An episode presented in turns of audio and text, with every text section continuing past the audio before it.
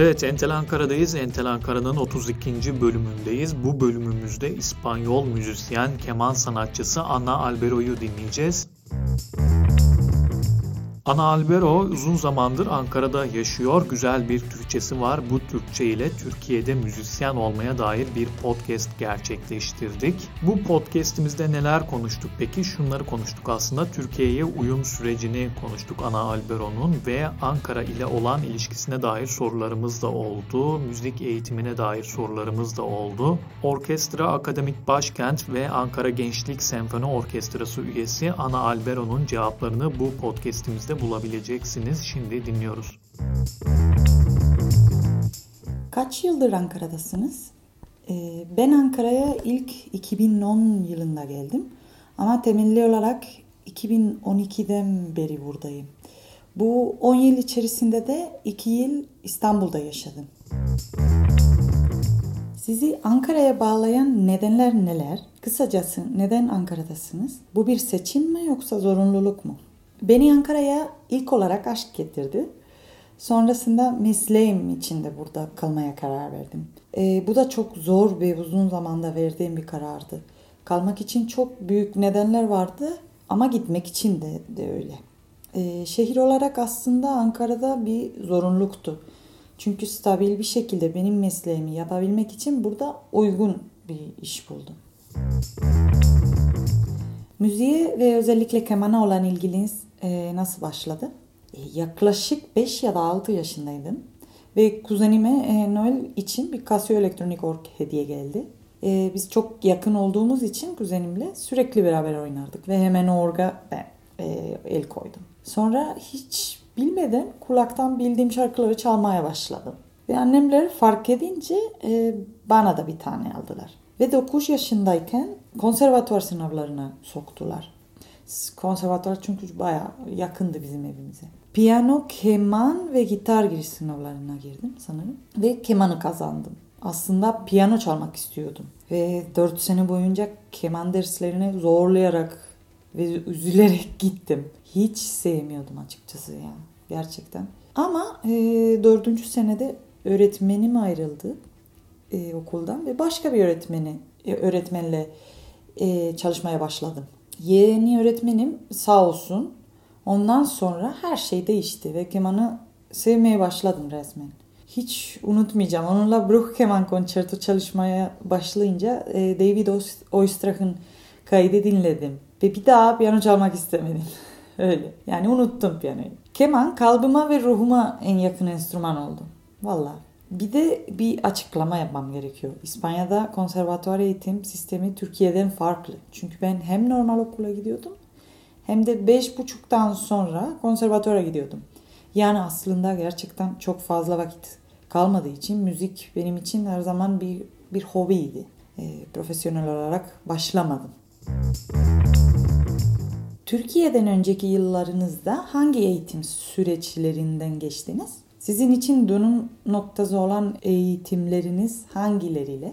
Ben ilk olarak İspanya, Zaragoza'da hem konservatuvar hem normal liseyi bitirdim. Ondan sonra üniversiteye girdim ve iki sene bilgisayar mühendisliği okudum. Aynı anda Conservatorio Superior de Música de Aragon'da keman üzerinde üzerine lisans okuyordum. Ama bu iki bölümü beraber okumak hem fiziksel hem zihinsel olarak çok yorucu geldi. Ve bir seçim yapmak zorunda kaldım. Aslında ben mühendislikte çok daha başarılı bir öğrenciydim. Tam bursluydum hatta. E, ama kalbim dedi ki sen kemancı ol. Zor yoldan git. Hadi bakalım. E, ailem benimle hem fikir olmadı ama tabii ki kabul ettiler ve destek oldular. E, lisansımı bitirdikten sonra keman, e, kemancı Nikolas Chumachenko ile aynı okulda bir yıllık e, postgrad yaptım. E, aynı anda da e, Sergey Fatkulin ile çalıştım. Çok meşhur Rus bir hoca İspanya'da. Ve bunu bitirdikten sonra Sevilla'da Barenboim Akademisi'nde orkestra üzerinde master yaptım. Ek olarak Fransa'da klasik ve romantik dönem üzerine ileri tarihsel yorumlama alanında iki senelik bir programa katıldım. E, ve o tarihlerde Toronto Tafel Müzik Orkestra ile bir ay boyunca barok yorumlama üzerine çalışmalar, çalışmalar yaptım. dönüm noktası olan eğitimlerim sorarsanız neredeyse her öğretmenimden bahsetmen gerekir. Başlamak için bahsettiğim dördüncü senemde değişen öğretmenim Joan Çık kemanı ve müziği sevdirmeyi öğretti. Ee, ondan sonra lisansta çalıştım hocam Juan Luis Gallego. Kemanın gerçekten profesyonel olarak nasıl çalıştığını öğretti. Çünkü ondan önce benim için keman bir hobiydi. Ve o yüzden tekniğim çok geri seviyeydi, seviyedeydi. Lisansta da e, yaylı kuartet dersinde çalıştım. Ünlü Casals kuartet hocalarıma e, la o da müziği ve genel olarak müzik anlamı nasıl çalışıldığı öğrettiler. O kadar çok öğretmenime borçluyum ki e, dönüm noktaları sayamıyorum gerçekten. Düşünüyorum ama bitiremem. E, neyse Chumachenko ve Fatkulin'le de keman tekniğimde çok önemli şeyler öğrendim tabii ki. Bir de tabii ki ünlü şef Daniel Barenboim ile West Eastern Divan Orkestra'da çalmak benim için inanılmaz faydalı oldu. Özellikle orkestra deneyimin için. E, son olarak e, ah tabii ki tarihsel yorumlama ve barok eğitim için Fransa'daki katıldığım programla benim müzik anlayışım yani 180 derece bir dönüş yaptı diyebilirim. Türkiye'ye gelişiniz nasıl oldu? Ee, 2010 yılında şimdi tanıştım. Hollanda'da Gençlik Orkestrası'nda. Ve iki sene boyunca uzaktan bir ilişkiyi devam ettirdik. Ben o zamanlarda hal okuyordum ve İspanya'da büyük bir kriz vardı. Dolayısıyla iş imkanları çok azdı. Ama Türkiye'de benim için bir sürü fırsat açıldı. Eşimin Ankara'da kadrolu bir işi vardı ve artık tam beraber olmak için Türkiye'ye taşınmam ikimiz için daha mantıklı geldi. Ben de orkestra akademik başkentin sınavına girdim ve kazandım. Aynı anda İstanbul Borusan Filarmoni Orkestrası sınav açtı ve onu da kazandım. Onlarla da, e, onlarla da e, çalmaya başladım. E, ayda bir iki kere İstanbul'a gidiyordum. Ama kadrolu pozisyonumun Ankara'da olduğu için Ankara'da oturuyordum. Ankara'da hangi mevsimde, hangi güzergahta yürümeyi seviyorsunuz? Neden?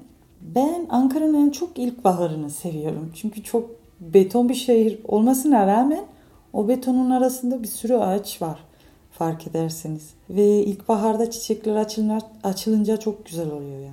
Kokular ve renklerden dolayı. Eskiden şehir merkezinde otururken Ayrancı ve Kurlu Parkı gezmeyi çok severdim. Ama şimdi e, şehir dışında oturuyorum. Ve özellikle oturduğum sitenin bahçesinde yürümeyi seviyorum. Benim için buralardaki en güzel bahçelerden biri. Ara sırada da Ulus ve Ankara Kalesi'ne gitmeyi çok severim. E, ailem beni ziyaret edince mutlaka oraları ziyaret ediyoruz. Yemek yiyoruz, e, müzeleri geziyoruz, dükkanlara bakıyoruz. Çok güzel. E, bir de her zamanki gibi benim için en güzel saat akşam günü. Gün batımında oluyor. O zaman nerede bulunursa beğeniyorum. Tamamen boş bir gününüz var. Ankara ile baş başa kaldınız. Boş bir günde neler yapar, neler neler uğrarsınız? Günü ve geceyi nasıl kapatırsınız? Bu soruyu duyarken biraz gülesim var. Boş bir gününüz var. Hiç olmadı ki şu ana kadar. Özellikle anne, anne olduktan sonra. Ama e, şöyle söyleyeyim. O boş günde mutlaka bir ara keman çalışırım. O müzisyenin kaderi zaten. Ondan sonra en çok bir yer değil de arkadaşlarımla beraber, beraber olmak isterim. Bir yerde kahvaltı ederiz ya da antika pazarına gideriz. Müzeyi gezeriz. Aspava'da güzel yemek yeriz mesela. Bu pandeminde özellikle aynı sitede oturan arkadaşlarımla sadece bah- bahçede oturup kahve içmek yapabileceğim en keyifli şey oldu. Gerçekten o kadar evde oturmaktan sonra oturduktan sonra. Ee, eskiden bir de tabii ki çok konsere giderdim ama şimdi çocuklarım çok küçük olduğu için sadece kendi çaldığım konserlere katılabiliyorum neredeyse gerçekten. Belki gülersiniz ama sizin e, sosyete pazarlarını gezmeyi de çok seviyorum. Çok eğlenceli buluyorum. Kelepir bulmayı severim.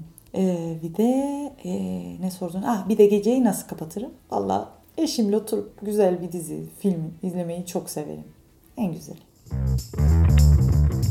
Hem sosyal hem de akademik hayat anlamda Türkiye'ye alışırken zorluklar yaşadınız mı?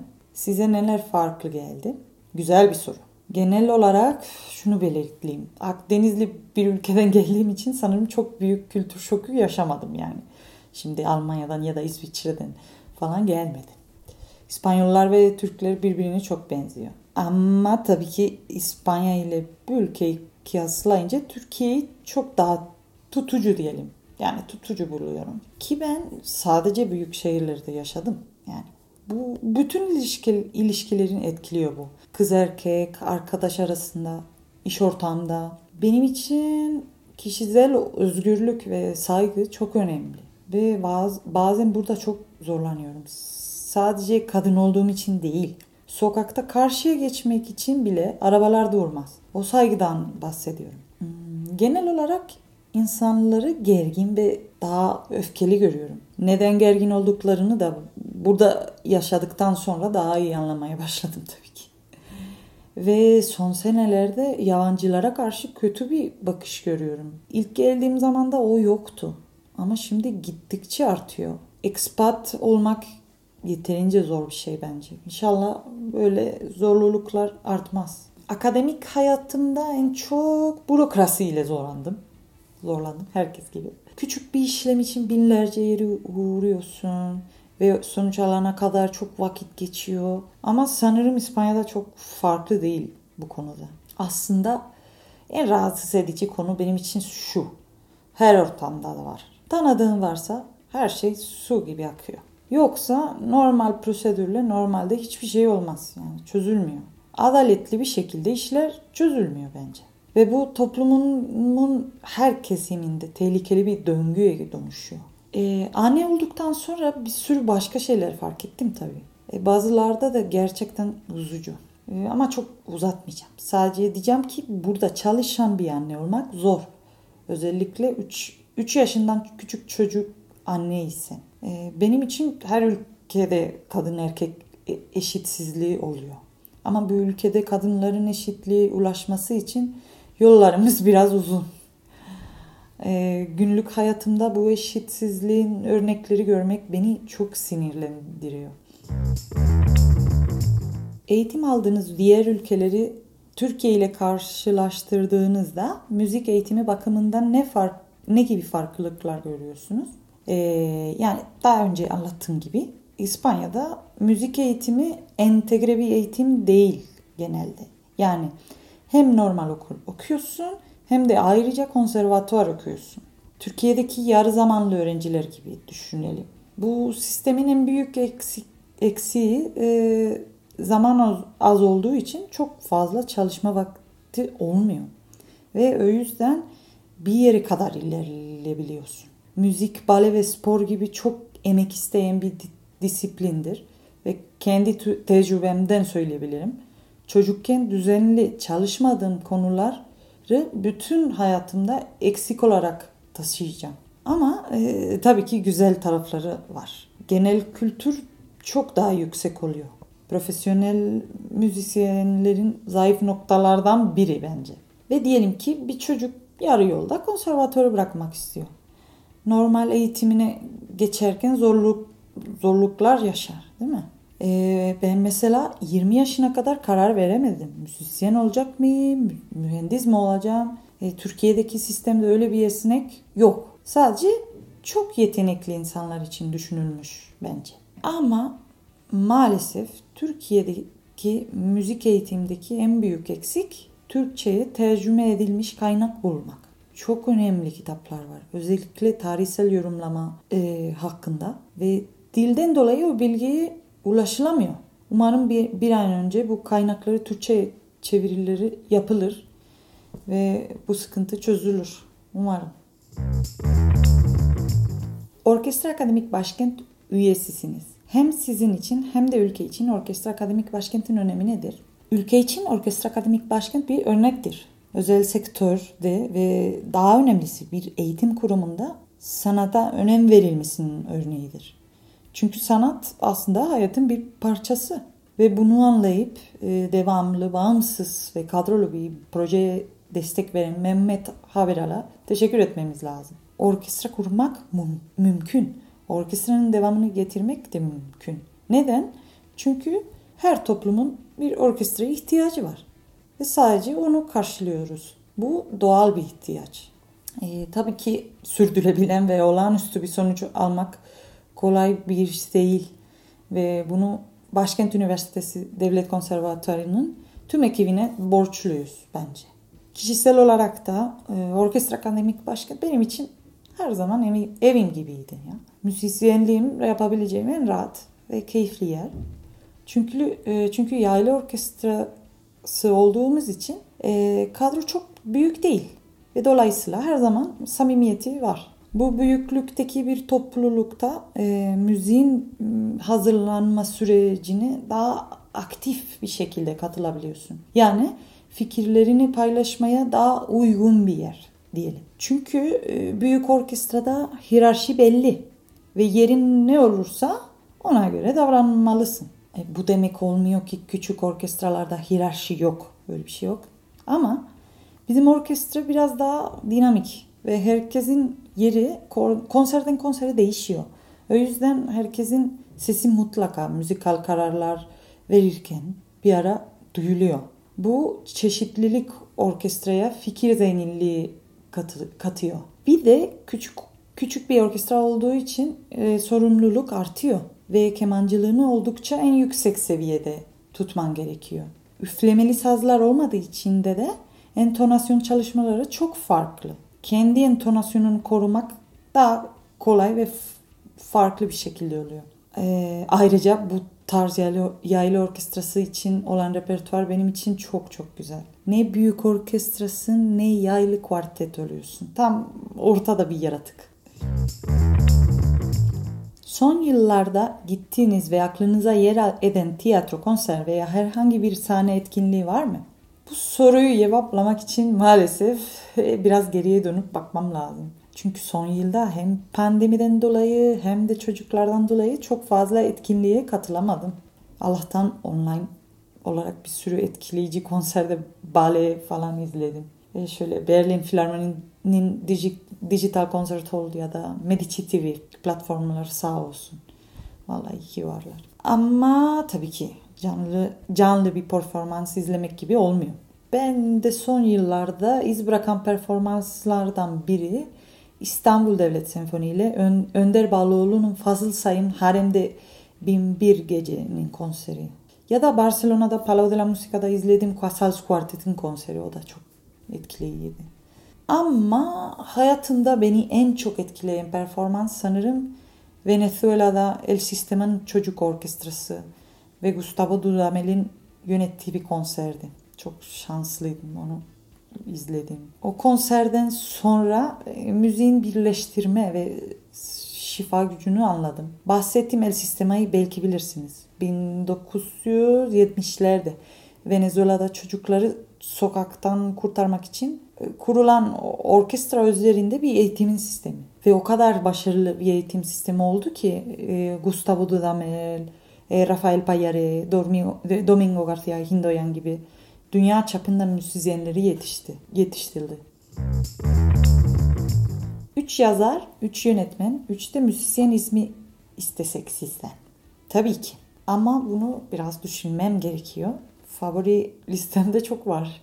Üç tane yazar listemde mutlaka Gabriel García Márquez, Pablo Neruda, Haruki, Haruki Murakami olması gerekiyor evet. Üç yönetmense biraz klişe olacak ama Almodovar. Hitchcock ve oh Spielberg. Ve ne kaldı? Üç müzisyen. Aşırı zor bir soru. Cecilia Bartolin, hmm, David, David Oistrakh, kemancı David Oistrakh ve viyolacı Tabea Zimmerman. Ankara Gençlik Senfoni Orkestrası'nı da sormak istiyoruz. Böylesine dinamik bir ekipte yer almak size neler hissettiriyor, neler katıyor?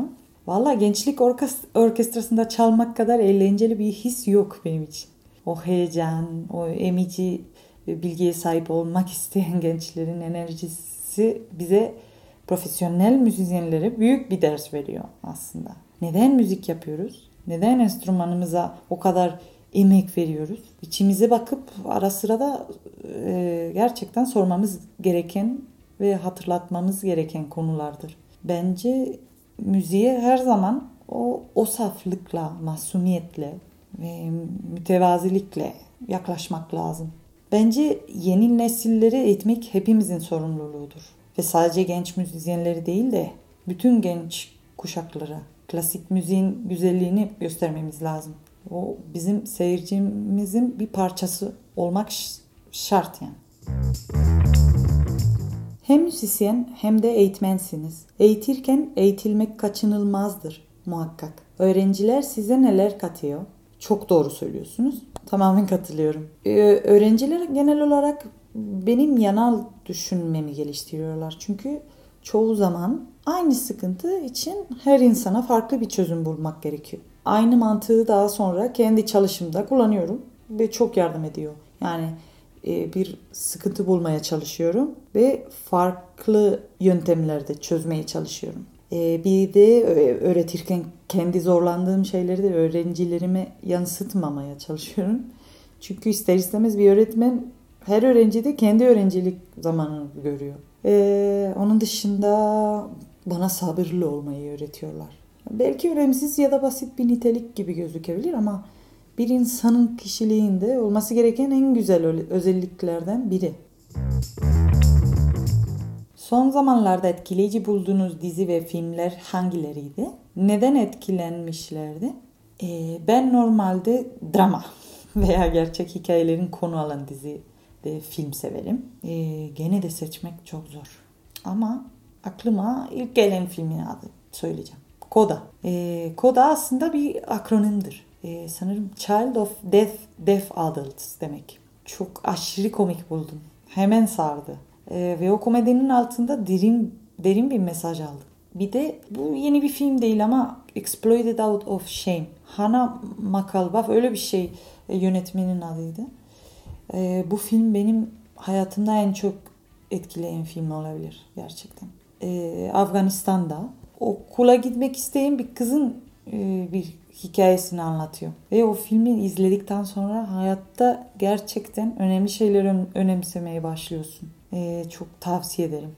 Ee, dizi ise aslında dünyadan biraz uzaklaşmak için bazen çok saçma sapan çerez dizileri izlemeye ihtiyaç duyuyorum. Ama onların ismi vermeyeceğim. Utanıyorum açıkçası. Bakalım ee, son zamanlarda hatta dün bitirdim e, izlediğim en etkileyici dizi Nine Perfect Strangers. Gerilim bir mini dizi. Heyecanımı sonuna kadar tuttu ve görüntü inanılmaz. Kaliforniya'da geçiyor evet. E, spoiler vermek istemiyorum ama insanın çaresizliği nereye kadar götürdüğünü gösteriyor.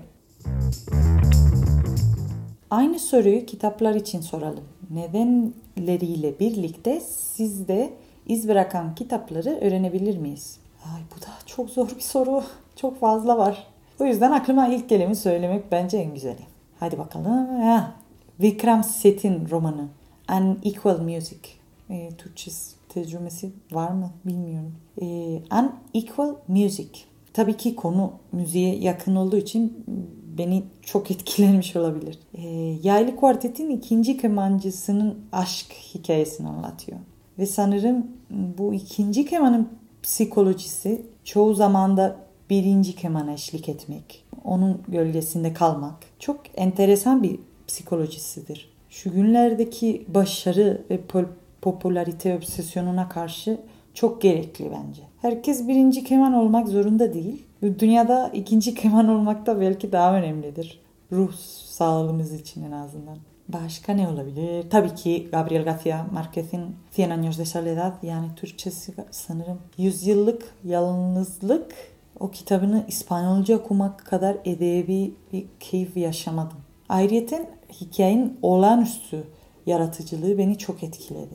Ee, bir de son olarak keman konusunda bana çok yardım ettiği düşündüğüm bir kitap söyleyeceğim. Timothy Galway'in The Inner Game of Tennis. Bu kitap aslında tenise dayanmaktadır. Ancak ilkeleri tamamen kemana uygulanabilir. Ben de tenis oynuyordum ama anlıyorum yani o ikisinden. Tenis oynarken oyunu geliştirmeyi ve vücudunun doğal bilgeliğine daha fazla güvenmeyi öğretecektir bu kitap. E, keman çalışma yöntemlerimi çok etkileyen bir okuma oldu gerçekten. Size de tavsiye ederim.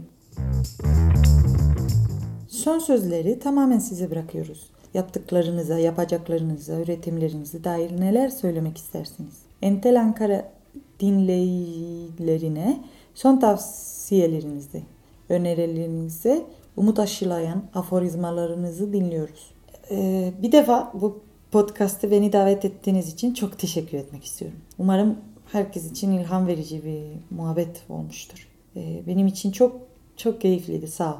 Gelecekte aslında sosyal sorumluluk projelerinde yer almak istiyorum. Hatta yapabilirsem kendim böyle bir proje başlatmak isterim. Bu projede toplumumuzdaki en dezavantajlı kesimleri müziği götürmek istiyorum. Çünkü bu tarz insanları konser salonlarında görmüyoruz. Ve onların da müziği şifa gücüne ihtiyacı var. Belki bizden daha fazla. fazla. Yani belki değil kesin. Ee, mesela yaşlı insanlar, mülteciler, e, hapisteki insanlar, hastalar vesaire. İnşallah ço- çocukların biraz büyüyünce yapabilirim inşallah. E, dinleyicilerimize tavsiyem hmm, bu. Konserlere gidin. Kendinize bir buçuk saat ayırın. Ve telefonunuzu kapatıp ruhunuzla ve duyularınızla bağ kurun. Müziğin etkisine kapılın. Müziğe ne kadar çok dikkat verirseniz müzik size o kadar geri dönüş yapacaktır. Ee, aslında müzikten fazla anlamanıza gerek yok. Çünkü müzik gerçeğin yansımasıdır. Tansiyon ve çözüm, diyalog, retorik insanoğlunun tüm yönlerini gösteriyor. Ee, yerinizden kıpırdamadan yapabileceğiniz en etkileyici yolculuk.